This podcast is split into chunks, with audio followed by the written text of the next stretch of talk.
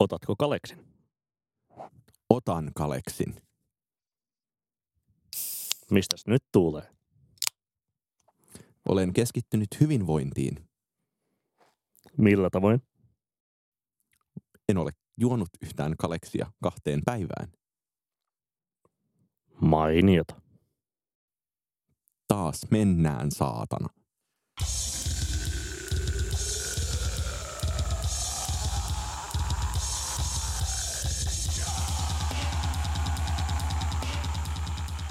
Ja näin, kun pahvisesta kertakäyttömukista Tre Kruunor A-veroluokan oluen tai nelosveroluokan oluen kuohu laskeutuu, on aika käynnistää tämänkertainen PS Tykitellään populaarimusiikki podcast.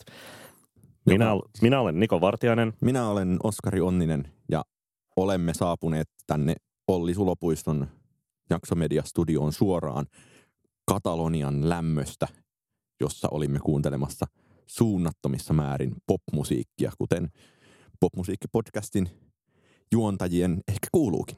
Kyllä, oikein alan miesten tapahtumassa sitä oltiin Primavera Soundissa, kuten varmasti monet tämän podcastin kuulijoistakin ovat saattaneet elämässään olla. Onhan se on jonkinlainen suomalaisten kokoontumisajo. Ennen kuin mennään asiaan, niin vanhat kunnon läpyskät, eli tykkää meistä Facebookissa, kerro meistä äidillesi, lähetä meille kysymyksiä ja anna meille viisi tähteä tai enemmänkin, jos on mahdollista, kaikissa mahdollisissa kanavissa. Oskari, mitä jäi käteen? Voi että mitä kaikkea jäikään käteen. Jäi käteen ehkä kenties jotenkin ekstaattisin, enkä tarkoita sille sitä ainetta, niin festivaali kenties ikinä. En ole koskaan katsonut noin montaa bändiä ja noin montaa keikkaa yhdellä festivaalilla. En ole koskaan ollut noin suurta osaa festivaalin aukioloajasta festivaalilla. En ole ehkä myöskään koskaan tanssinut noin paljon festivaalilla. Mitä siihen lisää? En ole ehkä nähnyt koskaan noin montaa niin kuin noin ällistyttävän suvereenia 5 kautta 5 keikkaa festivaalilla. No viimeisimpään voin kyllä itse täysin samaa mieltä allekirjoittaa lauseen. Oskaristahan kuoriutui siellä Barcelonan äh, Katalonian auringon alla oikea teknopeto, tanssihirmuja ja partaveitsien lohikäärme. Ähm, taisit kaikkina festivaali-iltoina viettää aikaa tanssilattialla kuuteen asti. Mis, mitenkä tämä näin oikein kävi? Ensimmäisenä iltana lähdin erään seurueemme jäsenen kanssa niin kutsutun bailukolmion. Siellä Primavera-festivaalilla on sellainen irrallinen alue, jossa on DJ-musiikkia aamuun asti. Ja sinne on ehkä parin sadan metrin päässä semmoista siltaa pitkin. Ja sitten odotettiin sinne muita tulevaksi, ei tullut. No siinä sitten vaan hiljalleen alkoi heilutella käsiään ja jalkojaan ja ruumistaan erilaisiin suuntiin ihan rytmin vietämäksi heittäytymään ja, ää, ja harrastaa ruumiillista itseilmaisua niin sanotusti. Ja sama tapahtui perjantai, lauantai yönä ja sama tapahtui lauantai, sunnuntai yönä. Joo, ja sitten mä jotenkin jostain vaiheessa tajusin, että, että tämähän on myös tota, loistava tapa niin kuin estää se sellainen festivaaliturvotus. Aivan, että funktionaalista apua no, siinä on myös. Ehdottomasti funktionaalista ei ole koskaan tuntunut näin jäntevältä festivaalin jälkeen. Koska näemme Oskari sinut täällä Helsingissä teknoklubeilla tanssimassa aamuun asti. No nähtäväksi jää. Kuinka paljon osa tässä oli sitä, että, että ei tarvinnut mennä minnekään sisätiloihin pimeään halliin tanssimaan, vai, vaan pystyy siinä niin kuin jorailemaan ja heiluttamaan käsiään ja, ja lantiotaankin ihan auringon ja taivaan alla.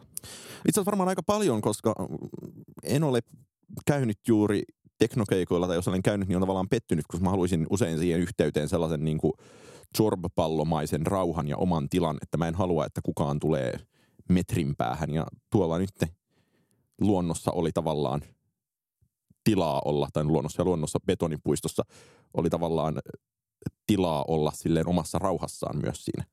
Kuulostaa melkoiselta huumepiripään toiminnalta. En harrastanut sellaista. Tuota, mitäs siellä muuta siis oli, oli tuota, tuota, näinä niin kuin yöartisteina, jotka sua, sua sitten niin kuin innoittivat villeihin liikkeisiin?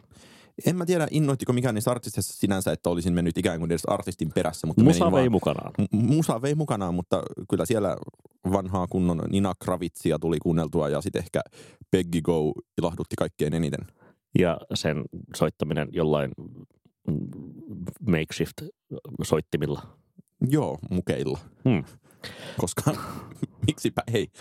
Koska kukapa ei ja niin edespäin. Tuota, äm, par, eh, ehkä sitten parhaat keikat vai onko sulla jotain kysyttävää muuta? No, ei mä varmaan. kysyn ensin sulta, että mitä sulta jäi käteen. Sen jälkeen voidaan alkaa keskustella keikoista siitä, että mitä opimme Primavera Soundista 2019 suhteessa Suomen tulevaan ja kenties huomenna tai tänään alkavaan festivaalikesään 2019. Tuota, Tämä oli mulla siis kahdeksas kerta kyseisellä festivaalilla. 2010-13 on ollut siellä ja sitten 2016 lähtien uudestaan. Ja kyllä tämä menee, jos ei ykköseksi, niin vähintään top kahteen, koska, koska kyllä siis 16 ja tämä vuosi ovat olleet selkeästi sinänsä niin kuin anneiltaan parhaita. Ja nyt oli siis aivan täydellinen sää.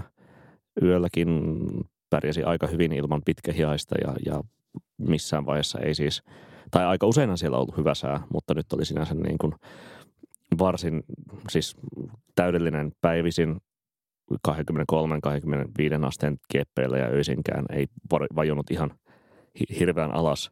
Mutta sitten just, just mitä säkin äsken sanoit, että niitä niin kuin huippukeikkoja oli aivan poikkeuksellinen määrä. Se perjantai-iltapäivän niin sanotulla päälavan janalla ollut yhtälö ensin Kurt Wille, sitten Carly Rae Jepsen – siinä sitten Janelle Monet ja Miley Cyrus väliin, jotka eivät ihan niin paljon innostaneet, mutta sitten teimin paljon Robyn perään, niin, niin siinä kyllä oli ihmisen hyvä olla siinä um, muutaman, muutaman sadan metrin janalla tai puolen kilometrin janalla niin kuin liikkua edestakaisin ja vähän syödä välissä ja sitten mennä taas ihastelemaan, kuinka ihanan euforista voi popmusiikki parhaimmillaan olla. Ne jäi, ne jäi kyllä käteen. Um, hirveän paljon ei silleen kovinkaan huonoja keikkoja jäänyt klairoja ja äm, olikohan siinä oikein muuta. No Lucy Dagus ei varsinaisesti niinkään myöskään innostunut, mutta siihen ei ollut mitään odotuksia. Miley Cyrus oli jo, jokseenkin pettymys. Mä näin aivan niin kuin luokattoman huonon Kalju Utsiksen ja lisäksi myös näin niin kuin aivan, niin kuin, no ei nyt ehkä luokattoman huono, mutta hyvinkin niin kuin inhottavalla tavalla vakavalta taiteelta tuntuneen FKA Twigsin, joka ei kyllä innostanut missään määrin. Ai että itse onnistuin tällaiset ansat kyllä väistämään. Öm, mutta siis kaikkinensa nautin, nautin aivan valtavasti. Ja siis ehkä niin pro, pro-tippinä vielä sitten ensi vuoden matkailijoille siinä tuota, alueen lähistöllä on Barcelo-ketjun Occidental Atenea Mar-niminen hotelli 800 metrin päässä festivaalialueesta, joka sitten tietenkin niin kuin edesauttoi kaikkea sitä muun muassa, että, että pystyy aika hyvin jalkoja säästämään sitten seuraaviin päiviin, koska ei tarvinnut muun muassa metrossa seisoskella sitten aamu viiden aikoihin. Ei, itse asiassa mä, mä ajattelin kyllä sitä, että mä olin ajatellut niin kuin nimenomaan jonkinlaisena ikäihmisvalintana tänne, että hotellialueen vierestä ja sinne ja ettei tarvitse lähteä yöllä sotkemaan mitään taksia, koska se on mahdottominta ja kamalinta. Mutta sitten joka päivä lähdin pois festivalta siihen aikaan, että metrolla olisi päässyt hyvin mihin vaan. Mm. Niin tällaisiakin virheitä saattaa tapahtua. Öö, mun niin kuin oma ehkä isoin festivaali takeaway on se, että olipa suunnattoman mukava nähdä yhtyeitä, joista pitää paljon, mutta silleen, että se live avaa niistä jotain uusia puolia. Mm. Ja se, ja varsinkin se, että sitä tapahtui niin indie-rockibändien kanssa. Että joo, että mä oon nähnyt Courtney Barnettin aiemmin ja mä tiesin, miten krunge se on, mutta se oli jotenkin ehkä hetkittäin vielä enemmän krunge nyt. Välillä laitettiin niin alhaalta punaista valoa silleen. Mentiin ihan täysin ni- nirvana päätyyn. Ja tota, äh, samoin sitten, että millä tavoin äh, Big Thiefistä lähti irtoamaan kaikenlaisia niin kuin Neil Young-sävyjä ja ehkä, no, no ehkä Elliot Smith-sävyjä, mutta ehkä myös jotain semmoisia tortoisee tai slinttiä. No huhu. Mä en niin. ihan näitä löytänyt. Mutta mä en ollutkaan sitä Big Thiefin keikasta ihan niin valtavan innoissani. Siis kyllä se aivan niin kuin 4 kautta 5 oli, mutta, mutta ympärillä olevat ihmiset oli ehkä vieläkin enemmän innoissaan. Puhutaan siitä vielä kohta. Ähm, Snail Mail varmaan ehkä silleen isompana pettymyksenä ainakin studio Antiin nähden. Samoin Sophie oli itselle, joka ei sitten lähtenyt oikein siitä teknon nitkutuksesta tai vähän sellaisesta niin kuin, um, ei ainakaan mennyt sellaisen pop-euforian niin kuin olisin, olisin itse toivonut. Solange, joka ei taida tulla tänä vuonna Suomeen. Ei tule. No, joo. Öjään vai Öjäsvesti jompaan. Mutta että niin kuin, se, olisi, se olisi ollut pettymys, jos ei sitten siinä niin kuin lopussa olisi vedetty oikein täyteen syvään päätyyn sellaisella niin kuin Michelle Obama-maisella upealla, upealla henkilökohtaisella puheella, jossa kerrottiin levyn, um, When I Get Home-levyn syntytarinaa ja, ja oltiin, oltiin maailman niin kuin eniten syleileviä ja empaattisia ja silti se toimi kaikista huolimatta tässä, se, tässä niin kuin tunne autuudessaan ja jonka jälkeen sitten Losing You laittoi tanssibileet käyntiin. Se aiemmin keikka ennen sitä oli esitellyt paljon niitä When I Get Home-levyn biisejä, oli jonkin verran myös, myös äh, debyttilevyn, tai anteeksi siis tuota, ton läpi, no voi, kai sitä voi läpimurtolevyksi sanoa sitä, siitä The Tablea joka tapauksessa.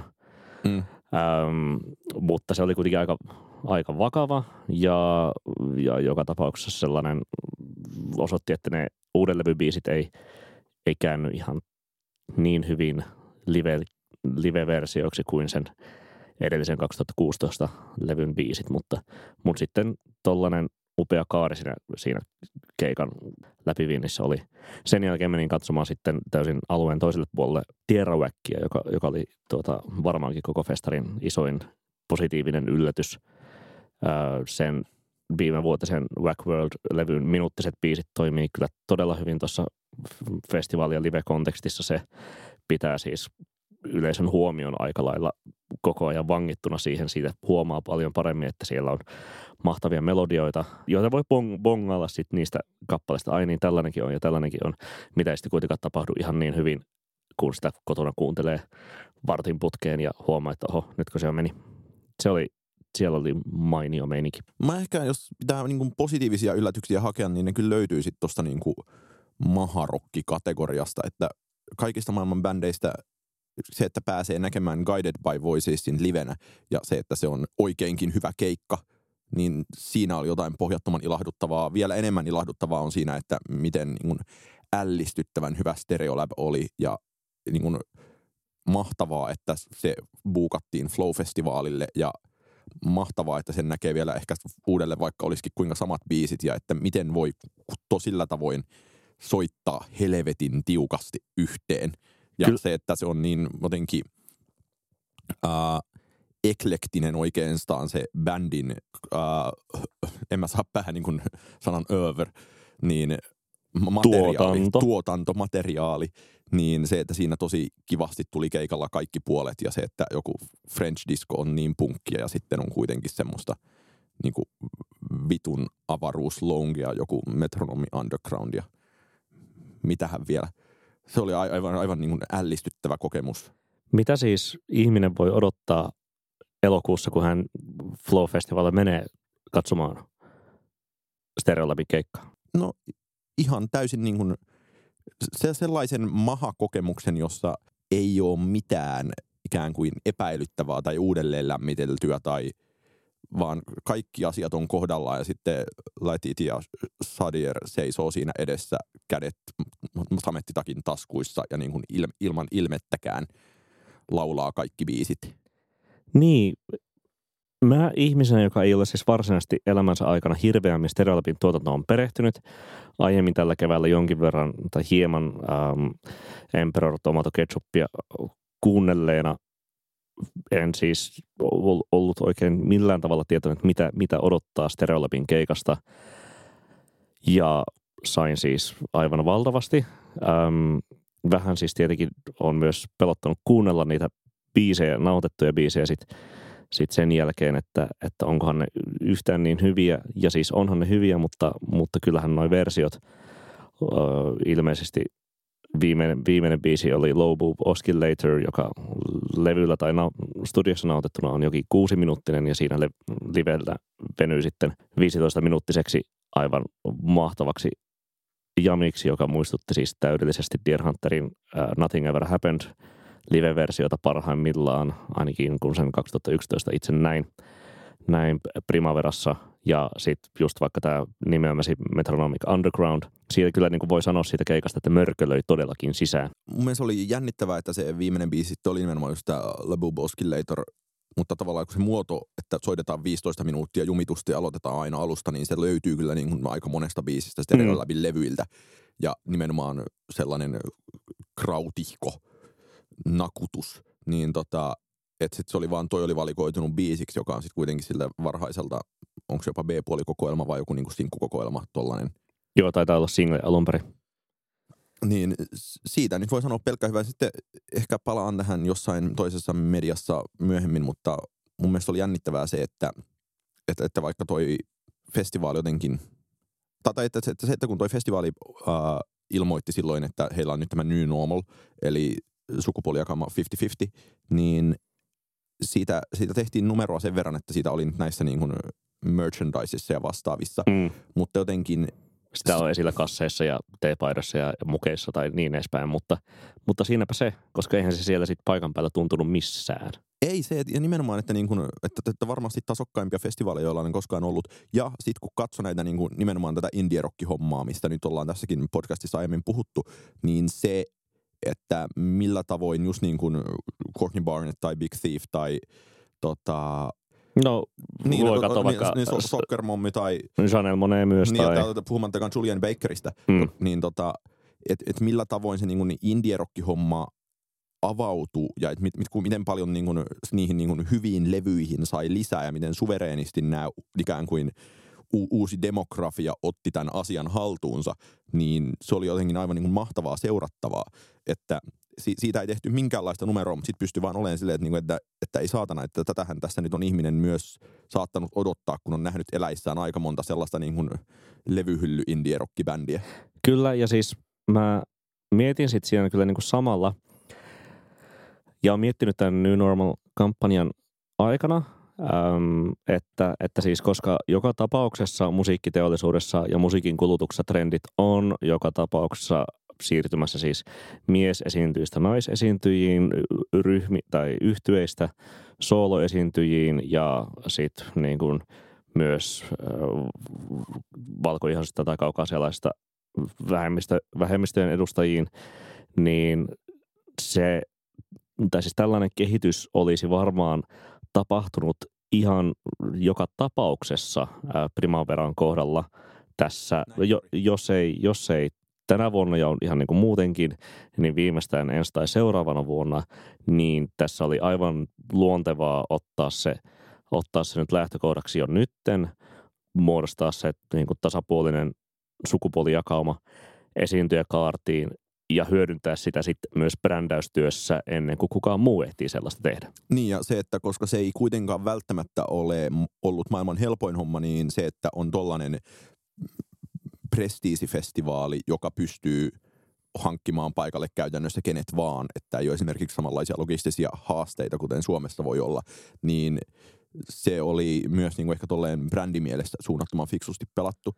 Niin kyllä, siis to- tokikin silleen, että jos niin kuin, sit haluaa katsoa joidenkin kyynikkolan linssien läpi, niin siellä on siis monia, monia lavoja, joissa niin soittaa pelkkiä DJitä, vaikkapa siellä Beatsillä, Beatsillä on päivisin tai iltapäivisin tämmöinen ranta, rantabaaridisko, niin sielläkin taisi kuitenkin selvä enemmistö olla just, just naisdjitä tai sitten siellä niin kuin loppuillasta lauantai, sunnuntai yönä oli, oli heitetty DJ Koko Vex varsinaista festivaalialueelta sitten myöhemmälle klubille ja otettu sitten nais DJ kaksikko sinne ja näin että, että en ole pitää laskelmia tehnyt, että onko nämä vaikuttaneet nämä DJt esimerkiksi mitään heitä pois siis vetämättä, mutta, mutta nyt tämän kiintiö, kiintiö syntyy. No, no, no tietenkin ovat, mutta mun mielestä siinä on toinen puoli on myös se, että... Että vaikka, vaikka niin tällaisia niin DJ-artisteja ei edes laskettaisi, niin kyllä se varmaan aika tasainen, tasainen jakauma on. Ja, ja ehkä siis itsellä voi olla jopa 55-45 esiintyjien tai päähahmojen näkeminen naisten eduksi näillä festareilla. Mun mielestä tavallaan kyse on myös aika paljon ehkä siitä, että että toki niin kuin semmoiset vanhan koulun primavera-kävijät tuntuivat olevan niin kuin internetissä sekä Suomessa että ulkomailla vähän pettyneitä tähän tämän vuoden lainappiin. Kyllä. Ja, ja se, että että, että kyse on siitä, että, että vaikka siellä oli just niin kuin Guided by Voicesia tai Jawbreakeria tai ihan Swerve Driveria, Swerve Driveria, Swadea, niin niin samaan aikaan, että siinä oli nyt selkeästi voimakkaampi uuden musiikin painotus ja myös niin kuin popmusiikin painotus. Joo, aivan selvästi. Ollut. Ja tavallaan se nytten, jos jokin, niin helpottaa tämmöisten demografia-asioiden toteuttamista.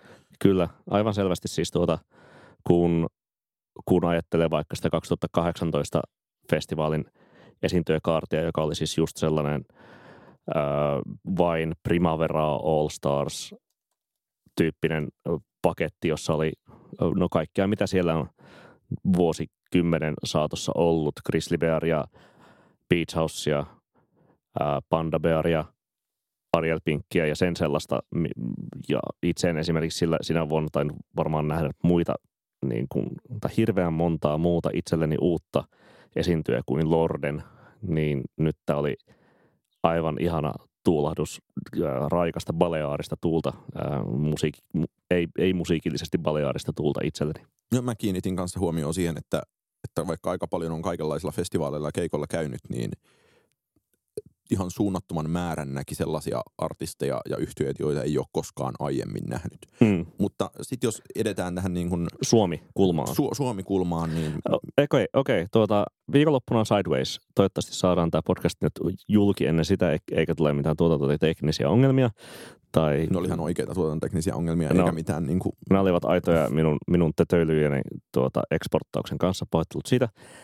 Öö, niin, mitä Sideways voi, Sideways-kävijä voi saada meidän kokemuksistamme Primavera Soundissa?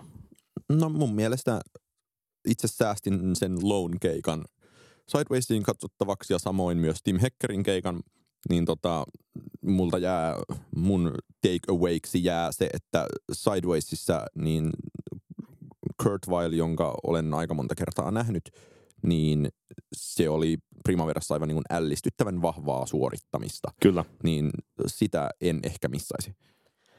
Samaa mieltä siis se, ähm, Kurt Willen on nähnyt ainakin kerran aikaisemmin kuudennessa aistissa, mutta onhan se koko hänen musiikkinsa ja yhtyensä soundi kehittynyt niistä ajoista aivan valtavasti sitten sellaisen niin kuin maailman täyteläisimpään J. Karjalais, Eppu Normaali rockimusiikkiin, jota, jonka tahdissa on ihanaa juoda kaljaa auringon alla.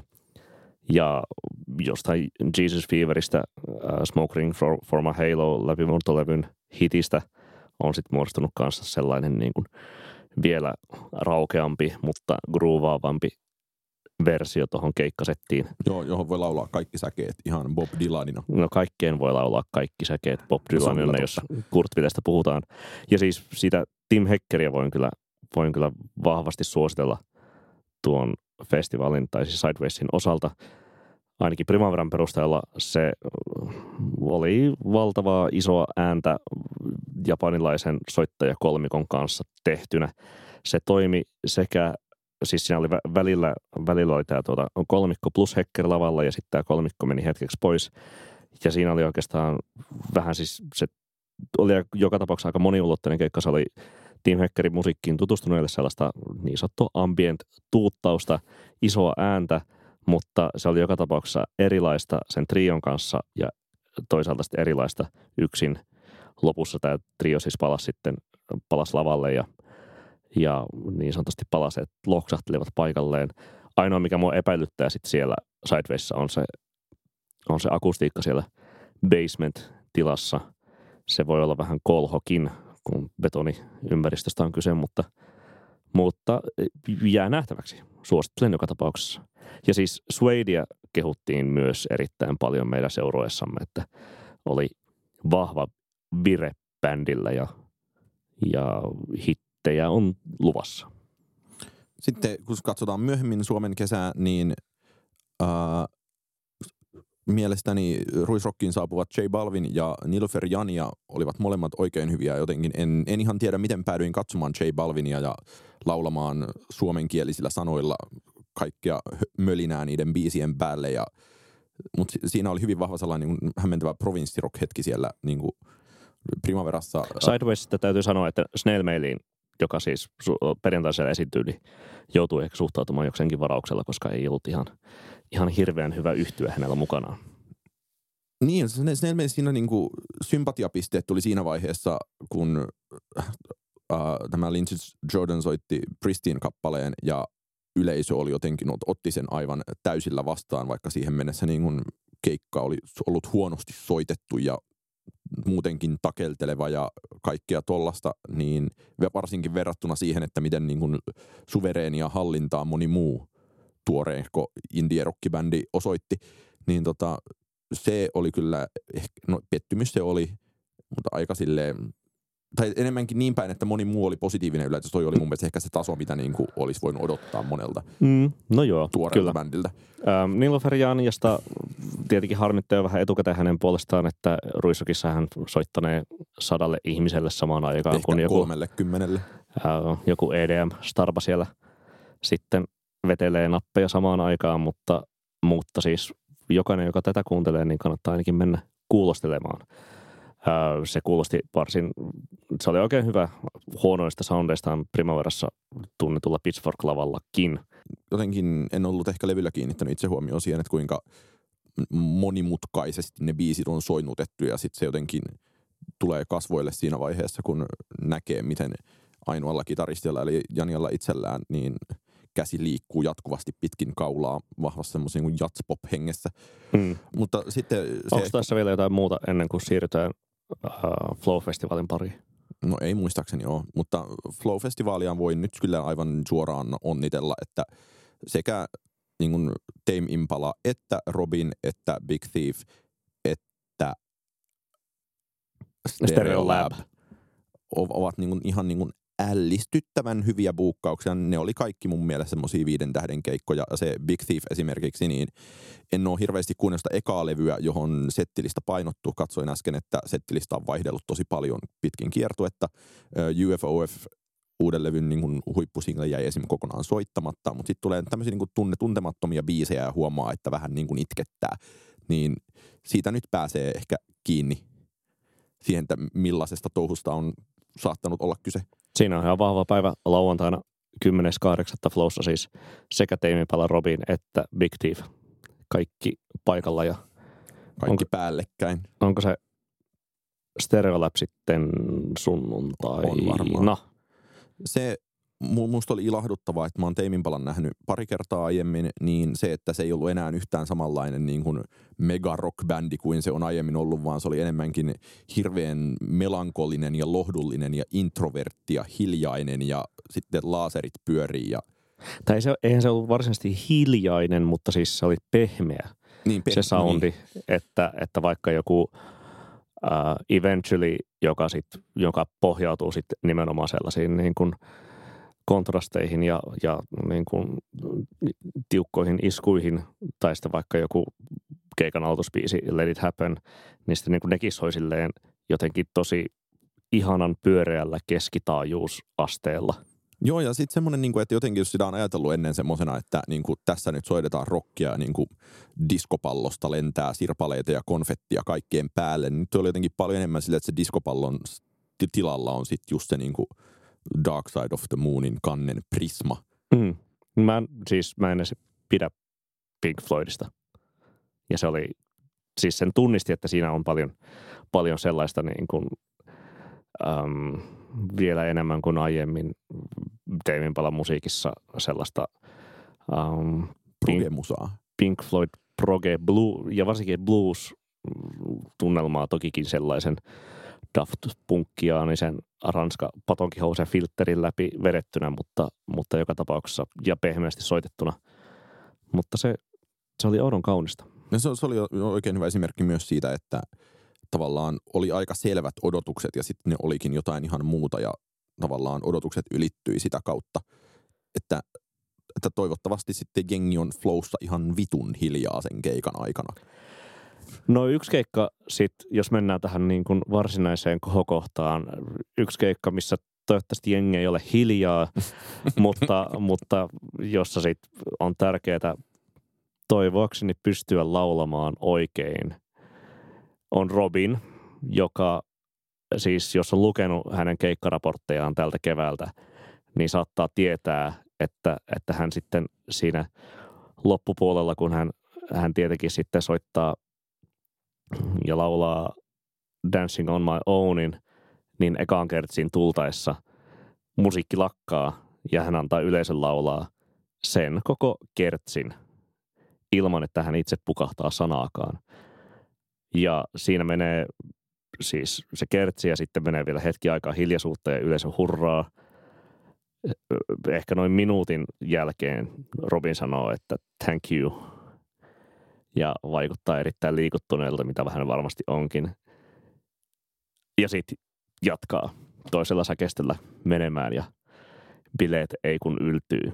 Sittenhän siitä tuota, heti sen jälkeen hän soittaa sitten vielä niin kuin Missing You ja Call Your Girlfriend, jotka ovat vaan ihan epäreilu, että joku artisti voi pistää tuollaisen tuollaisen bangeri-kolmikon putkeen. Mutta Oskari, luuletko, että Robin pystyy tekemään samanlaisen tempun Suomessa? No sanotaan näin, että mä oon ollut Flowssa esimerkiksi viime vuonna nimenomaan siihen nähden, että se on kuitenkin niin kuin ikääntyvien ja varakkaantuvien ihmisten mukava, kiva sosiaalitapahtuma, niin mä oon ollut yllättynyt siitä, että millaisella intensiteetillä just esimerkiksi Kendrick Lamar tai Brockhampton tai Frank Ocean tai tollaset artistit on otettu siellä vastaan, että jengi niin kuin aidosti osaa ihan kaikki sanat ja niin kuin tulevat sinne pelkästään katsomaan sitä keikkaa. Ja mulla on vähän niin kuin Robinin suhteen sit siinä paha fiilis, että se on niin kuin kuitenkin sen jengin arti, artisti, joka ei tuu flowhun katsomaan keikkoja. Tai varsinkaan niin kuin katsomaan keikkoja silleen, että niin kuin nyt ei puhuta toisillemme. Tai, tai puisteta lyrikoita ulkoa no en mä osaa mitään lyriikoita ulkoa, niin kuin hädin tuskin sen Dancing on My Ownin kertsin, niin tota, ää, sanotaanko näin, että nähtäväksi jää, mutta se on kyllä ylipäänsä ihan super hieno ja super niin kuin pitkälle mietitty se koko live-homma. Olin myös siitä aivan suunnattoman vaikuttunut, että, että odotukset oli jonkinlaiset, mutta ne kyllä ylitettiin aivan suvereenisti. Siinä oli myös vedetty oikein mainiosti tällaiseen nykyiseen nyky-Robinin tyylikkääseen äh, kiillotettuun diskomuottiin esimerkiksi äh, Be Mine vuoden 2005 Robin levyltä, joka sitten oli aivan todella ilahduttava ensinnäkin saada kuulla, kuulla se biisi, äh, koska en ole nähnyt Robinia aiemmin livenä ja se nyt on sellainen niin kuin varmaan ensi kosketukseni kunnolla Robinin elämässäni – mutta joka sitten saatiin vielä tuollaiseen niin kuin aivan, aivan mainion sliipattuun disko, kai, kaihoisaan diskoversioon vielä upotettua siinä keikalla. Ja oli sellaiset aika kivan ehkä Abba-nostalgiset tunnelmat myös monin kohdin. Kyllä, kyllä niinkin voi sanoa. Siis sekä, sekä Ysäri Hause että Abba. Ja mitäpä sitä muuta ihminen elämässään tarvitsisi. To, mennäänkö vai onko vielä jotain loppu, ei, loppukaneettia ei, ei, nyt ole mitään loppu, ei nyt ole mitään loppukaneettia, mutta suosittelen kyllä kaikille live-musiikin nauttimista sekä korvilla että ruumiilla. Sekä sydämellä. Niin, jos semmonen on. Monilla toki on.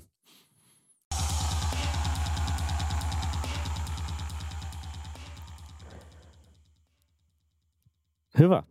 Mennään äh, jakson toiseen aiheeseen. Siinä tuota itse kun olin astelemassa kohti lentokonetta maanantai-aamuna Barcelonan lentokentällä, niin panin merkille uutisen, joka oli ollut uutinen paria päivää aiemmin, että mysteerihenkilö J.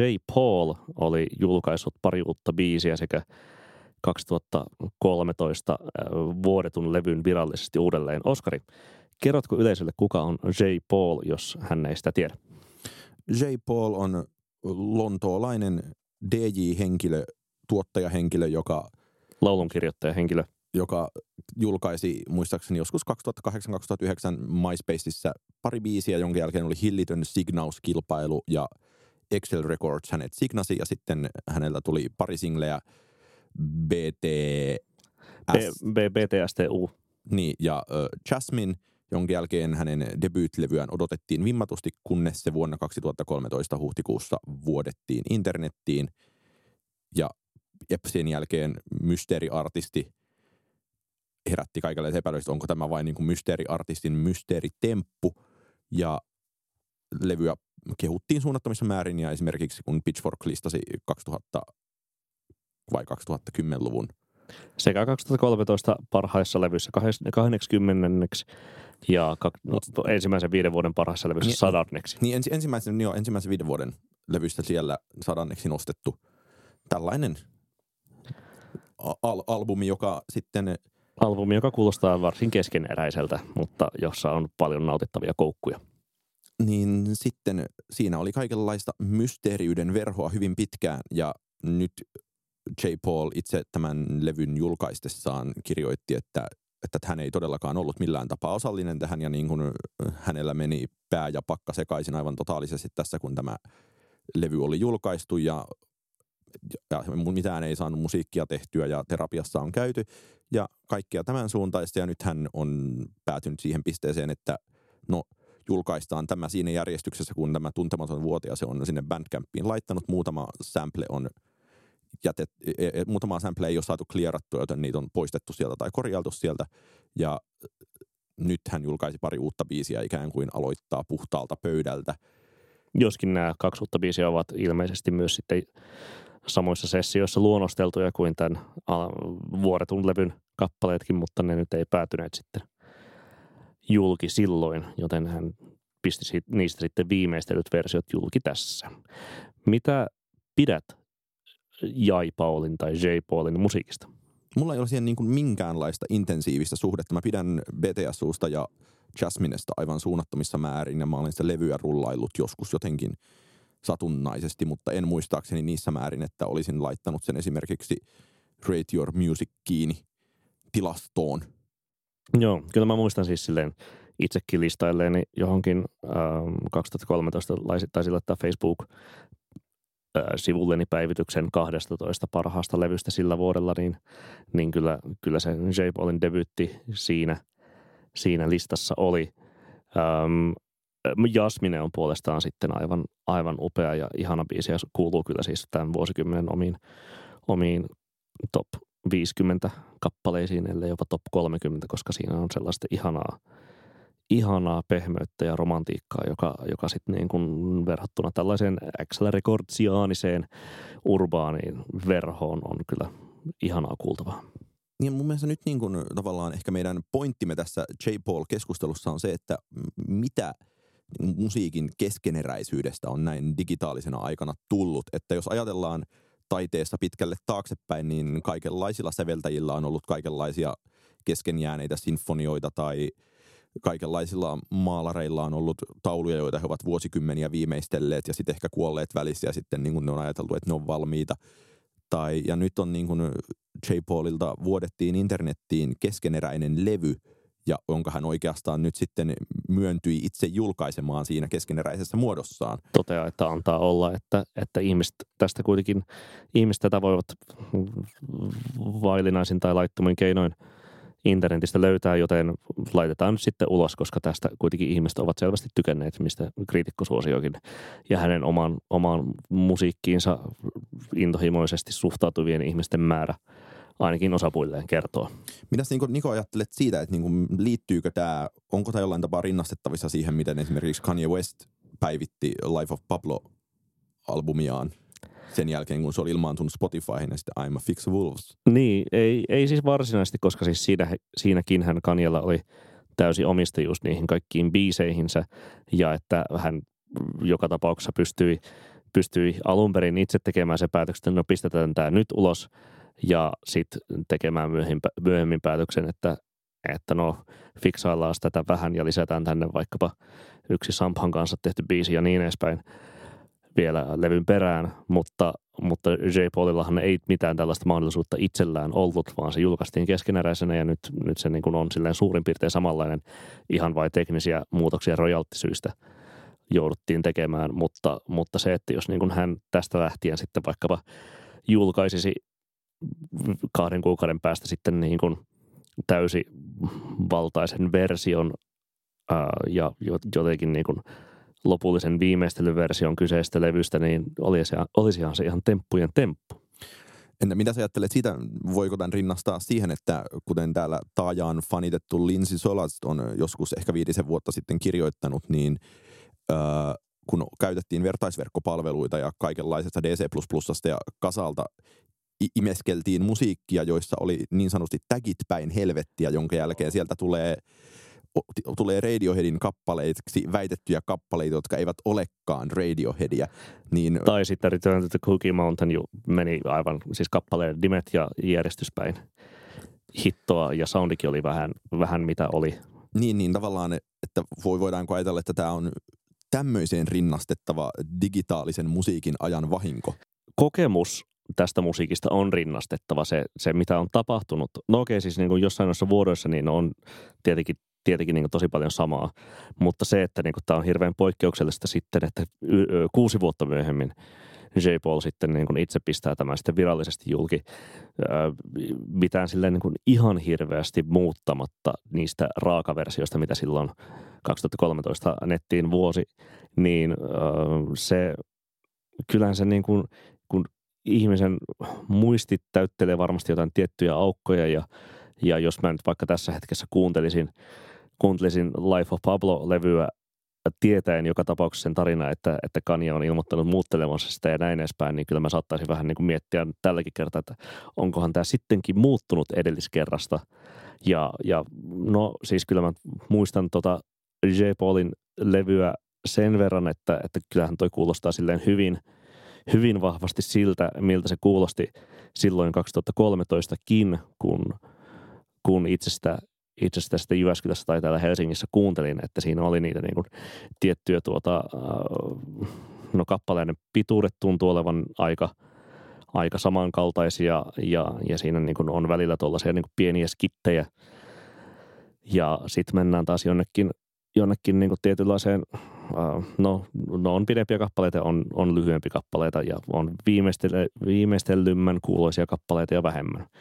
Samaan tapaan kuin sitten vaikka just joku toi toi TV on Radio levyvuosi tai, tai vaikkapa tuota, uh, Animal Collectiven uh, Strawberry Jam-levyä vuosi aikanaan nettiin, niin jo, joinakin niin, kuin niin sanottuna vaillinnaisena, siis niin kuin tiedostomuodoltaan huonoina tai soundiltaan huonoina versioina, niin kyllähän tätä niin kuin kokemuksena voi niin kuin siihen verrata ainakin osittain. Sitten niin kuin toisaalta musiikkivuotojen historiassa nyt vaikka joku Deer Hunterin Microcastle – on sitten kanssa omaa luokkaansa, koska se vuosi nettiin niin kauan aikaisemmin, siis puoli vuotta ennen aiottua päivämäärää. Ja, ja siinähän siis Bradford Cox päätti kompensoida tätä vuotoa nauhoittamalla sitten yhden toisen kokonaisen LPn siihen päälle, eli tämän Weird Era Contlevyn mikrokastelen perään.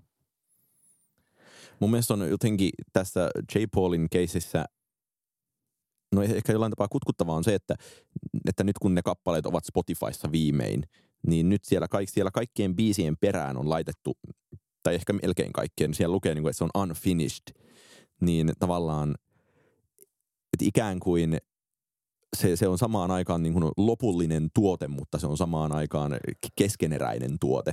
Ja... Per, periaatteessa näin, mutta siis tässähän joudutaan ottaa huomioon se, että BTSTU on siis julkaistu nimellä BTSTU sulussa demo. Ja Samo... on myös BTSTU Edit Niin, ja sitten on BTS, äh, Jasmine demo, joka siis, että et se kuinka J. Paulia sitten aikanaan epäiltiin siitä, että onkohan tämä nyt oikeastikaan vuoto, vaan äh, vai onko tämä nyt ihan taas niin kuin julkisuustemppu, koska hänet kuitenkin tunnettiin tällaisena niin tosi mysteerisenä ja vetäytyväisenä hahmona, joka ei antanut haastatteluita, niin, niin siinä oli validit syyt epäillä, että pitääköhän tämä nyt oikeasti paikkaansa, koska se musiikki on julkaistu nimenomaan demo nimisenä jo valmiiksi aikaisemmin, jossa on siis aina sellainen keskeneräisyyden tuntu.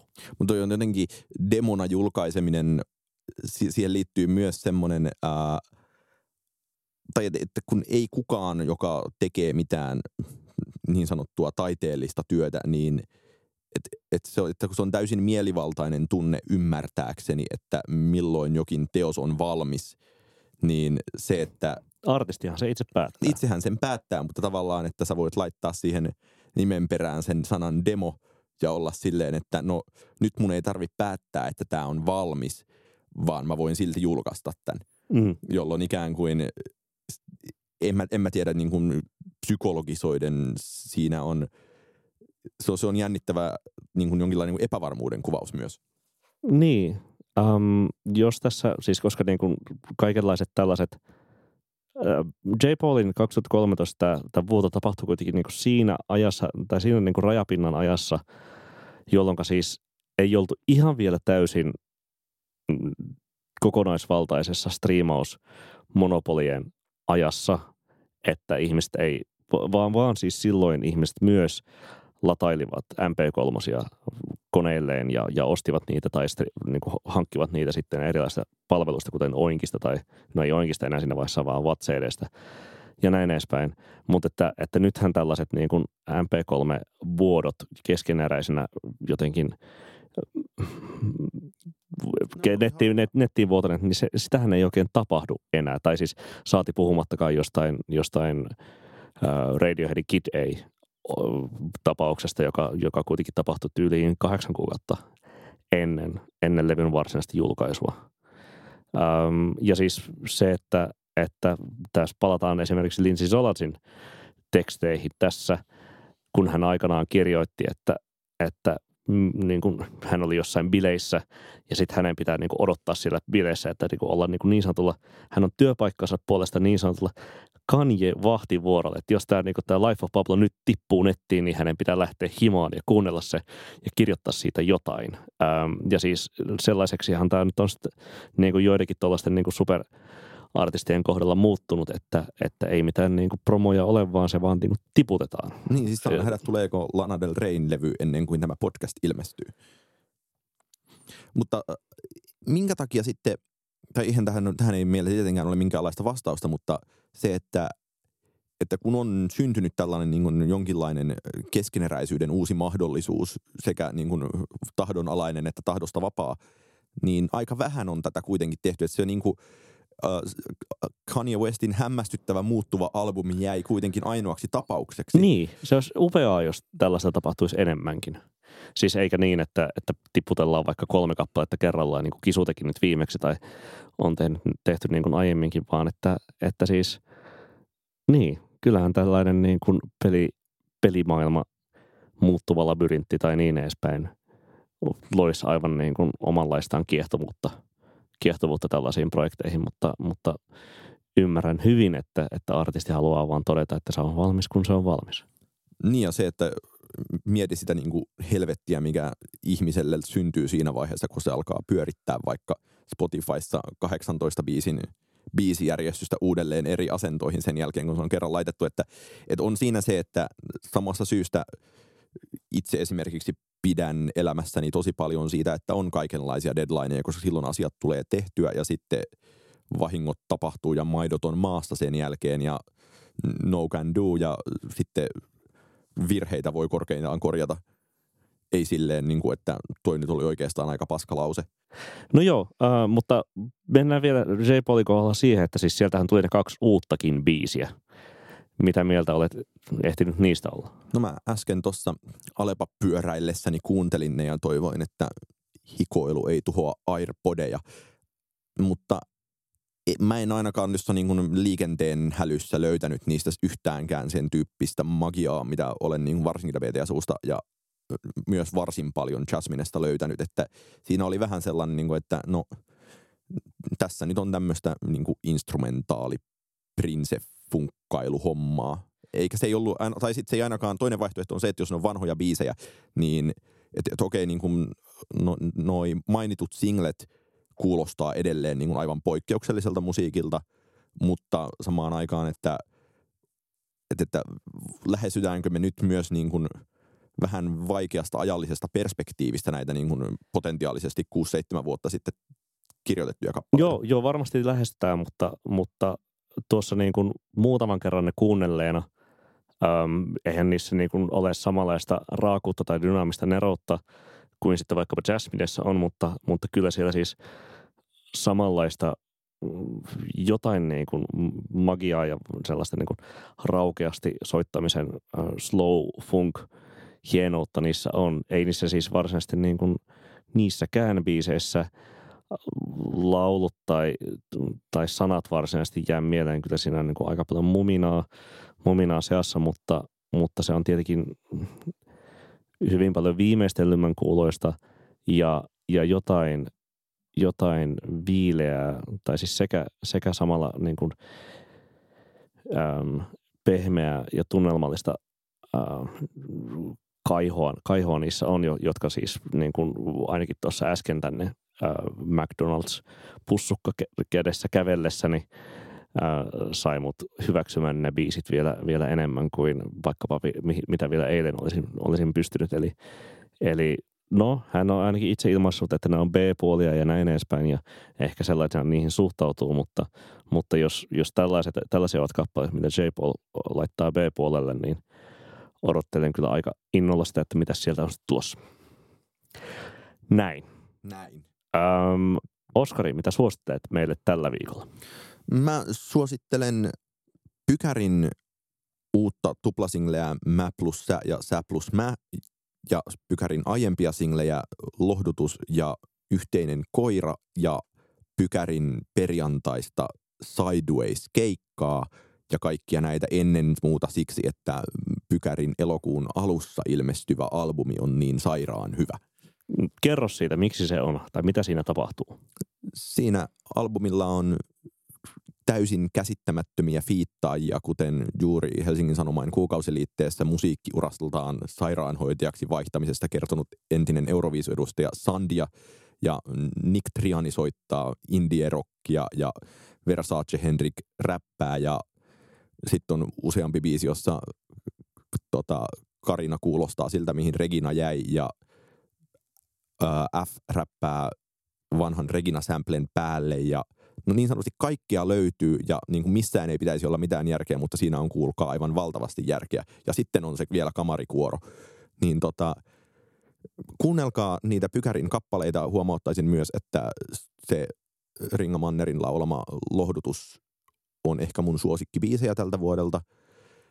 Ja sitten sen jälkeen sinne Sideways-keikalle katsomaan, että mitä tästä hommasta tulee. Niitä on siis yksi, kaksi, kolme, neljä, viisi biisiä julkaistu Spotifyin tähän mennessä. Niin on, sitten on Sami Suova-biisi, sekin on hyvä. Joo. Ää, mitä sä luulet, mitä siltä keikalta voi odottaa? Olemmehan puhuneet Pykärin livekeikoista tässä podcastissa aiemminkin. No to- toivottavasti Pykäri ei paina yhdenkään soittimen yhtään nappulaa keikan aikana. Odotatko PowerPoint-presistä tai jotain sellaista? En odota, siellä on se kuoro mukana, niin tämä nyt on varmaan ihan musiikkia enemmän. Ai tai, tai kukaan ei ehkä toisi kuoroa seisomaan festivaalille hiljaa. Tai kukapa. No, jä, jä, jätetään tämä nähtäväksi Sidewaysissa. Minä päivänä se onkaan? Se on perjantaina, muistaakseni varttia vaille seitsemän päälavalla. Mä suosittelen ää, tällä kertaa kahta nuorta, nuorta indie rock muusikkoa ja heidän uusia kappaleitaan. Ähm, Sandy Alex Jean, tai ihan vaan Alex Jean kappaletta Gretel ja äh, J. Som artistin kappaletta Superbike. Ähm, mulla on jonkinlainen teoria, tai ainakin niin kuin haluaisin ajatella niin, että, että samaan tapaan kuin – viime vuosikymmenellä siinä 2006-2007 alkoi nousta sitten sellaisia, sellaisia uusia indie, indie rock-artisteja, jotka sitten seuraavalla vuosikymmenellä nousivat siihen niin kuin nimenomaan Indien ykkössarjaan, kuten, kuten Beach House tai Deer Hunter tai äh, Grizzly Bear – ja niin edespäin. Dirty Protectors, jota tietenkin inhoan, mutta tuota, ähm, jota Oskarikan ei sitten vienyt katsomaan. Menin ku... katsomaan Primaverassa ja olipahan ihanaa musiikkia, et, voi että. E- etkä, tuota, etkä edes raahannut minua sinne mukaan. En ollut kyllä Sä katsomassa huonoa Sofiita. Ee, niin olinkin, voi vitsi. Olisi kyllä oikeastaan pitänyt varmaan tulla sinne tuota törttöhön, pröttöhön. No anyway, teoriani jatkuu öö, siis, että, että sama tapahtuu sitten nyt tässä – tällä vuosikymmenellä kymmenen vuotta myöhemmin ää, niin, että tuossa ää, vuosikymmenen puolessa välissä debytoineet tai ainakin niin kuin isommin niin kuin pienimuotoisen indie-suosion lyöneet 2016-17 vuosina läpilöineet Sandy Alex G ja ää, Jason nousevat sitten niin kuin pikkuhiljaa, pikkuhiljaa ylemmille askelille ja sinne Pitchforkin top 10 kolkuttelemaan tai Primaveran päälavoille. No Alex G hän oli päälavalla kyllä alkuillan slotissa jo jo viime vuonna, ehkä, ehkäpä jälleen ensi vuonna isommalla, isommalla ähm, fontilla kirjoitetaan hänen nimensä. Ähm, molemmat ovat siis tuota, ähm, sellaista rockmusiikkia ihmisille, jotka väittävät, etteivät enää oikein kuuntele rockmusiikkia. Ähm, varsinkin se Gretel on mahtava aurinkoinen poppikappale, joka, joka nostaa siis, joka nostaa Alex Jean aiemman sellaisen kitara, äh, folkahtavan kitarapopin sitten aivan, aivan jotenkin niin kuin, mm, Oletko samassa nextille levelille? Technicolor-tasolle suurin piirtein. Se, olen tosi samaa mieltä tästä Gretelistä ja olisin jopa suositellut itse, mutta onneksi koordinoimme tätä, mutta se on, en ole ennen kuullut sellaista kappaletta, mikä on hyvä merkki näin ikääntyvälle kriitikolle. Samoin voisin siitä Jasonista sanoa, että, että se on myös ähm, tuohon 2017 äh, Every, Everybody Works-levyn jälkeen oikein, oikein hyvä hyppy ja, ja varmasti saa, saa jopa sinutkin hyvä kuulija puolelleen. Mukavasti ajateltu. Tässä on ehkä tämänkertainen jaksomme intensiivistä horinaa ja selitystä juuri päättyneeltä festivaalilta. Ja ehkä seuraavassakin jaksossa jatketaan festivaalikokemusten analysointia tai Saa sitten jotain nähdä. muuta. Intensiivistä horinaa joka tapauksessa odottelussa kahden viikon päästä. Tämä on PS. Tykitellään.